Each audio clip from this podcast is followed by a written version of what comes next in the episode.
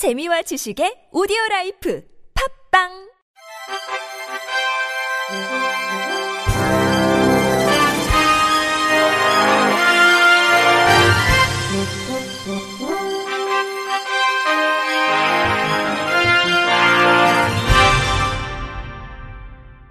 청취자 여러분 안녕하십니까? 3월 넷째 주 주간 KBIC 뉴스입니다.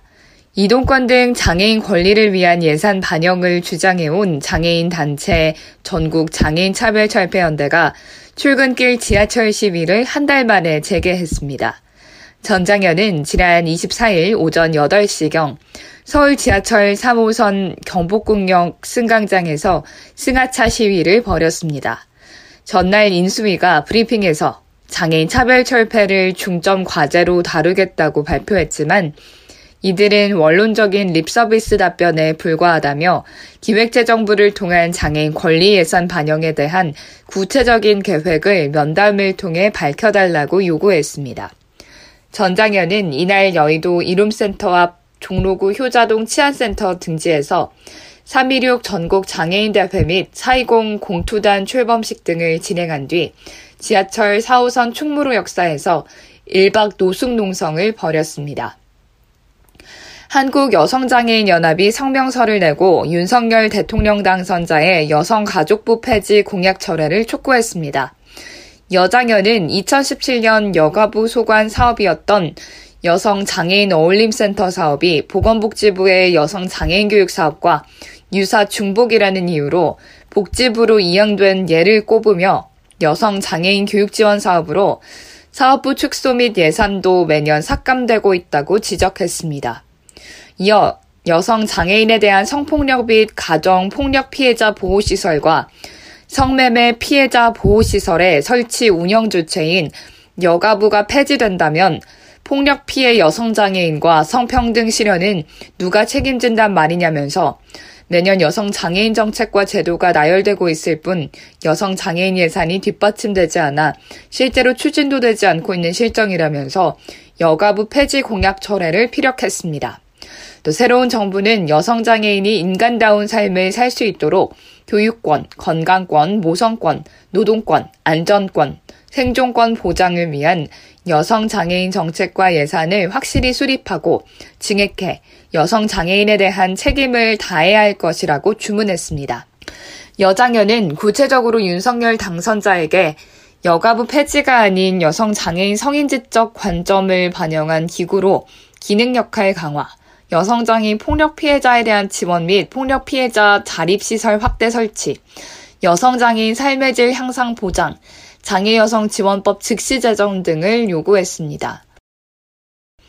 한 유명 프랜차이즈 식당에서 알레르기 장소가 좁다, 강아지 난동을 피울 수 있다 등의 이유를 들어 시각장애인 안내견의 출입을 거부한 사건이 발생해 누리꾼의 공분을 사고 있습니다. 시각장애 유튜버 우령은 지난 20일 또 겪게 된 안내견 식당 거부, 이젠 한숨만 나옵니다. 라는 제목의 영상을 최근에 하얀이와 또 한 번의 큰 안내견 식당 거부 사건을 겪었다며 결론적으론 식당에 들어갔는데 들어가기까지의 과정이 너무 힘들었다고 토로했습니다. 우령은 영상을 통해 많은 사람들이 안내견은 시각장애인과 어디든 갈 수 있는 존재라는 걸 꼭 알아주셨으면 좋겠다며 안내견에 대한 인식 제고를 호소했습니다. 누리꾼들은 프랜차이즈 본사가 모든 지점에 안내견 출입과 관련한 교육을 해야 한다며 안내견의 공공장소 출입 문제는 공론화된 지 꽤 됐음에도 이리저리 핑계를 대는 식당에 화가 난다며 안내견과 시각장애인은 어디든 함께 이동해야 하는데 이를 거부하는 식당은 처벌해야 한다 등의 반응을 보였습니다. 미취업 중증장애인들에게 적합한 일자리를 찾아주는 중증장애인 소득활동 종합조사 시범사업 신청기간이 4월 말까지로 연장됐습니다. 또 참가 대상자를 확대해 당초 제외됐던 장애인 연금 수급자도 현장 중심 직업훈련 서비스 등을 희망하는 경우 시범 사업에 참여할 수 있도록 했습니다. 시범 사업을 참여하는 중증 장애인은 접수 순서에 따라 소득 활동 종합 조사를 받고 조사 이후 6개월간 민간 일자리 연계 서비스나 현장 중심 직업 훈련 서비스를 받게 됩니다. 아울러 직업 재활 훈련을 통해 취업 역량을 높이고 근로 욕구와 역량이 높은 경우에는 장애인 인턴제나 취업 성공 패키지 등의 민간 일자리로 연계합니다. 지원을 희망하는 중증장애인은 4월 말까지 거주지의 주민센터나 군구청을 통해서 신청할 수 있으며 자세한 내용은 한국장애인개발원 직업재활부에 문의하면 됩니다. 서울중앙지방검찰청이 사회적 약자 등의 출석 귀가 지원 제도를 시행합니다. 지원 대상은 장애인, 노약자 등 신체 거동이 불편한 사람, 성폭력 스토킹, 범죄 피해자 등 심리적 안정이 필요한 사람, 다문화 가정, 외국인, 북한, 이탈 주민 등 국내 형사 사법 절차에 익숙하지 않은 사람, 검찰 수사 과정에서 초상권 보호가 필요한 사람 등입니다.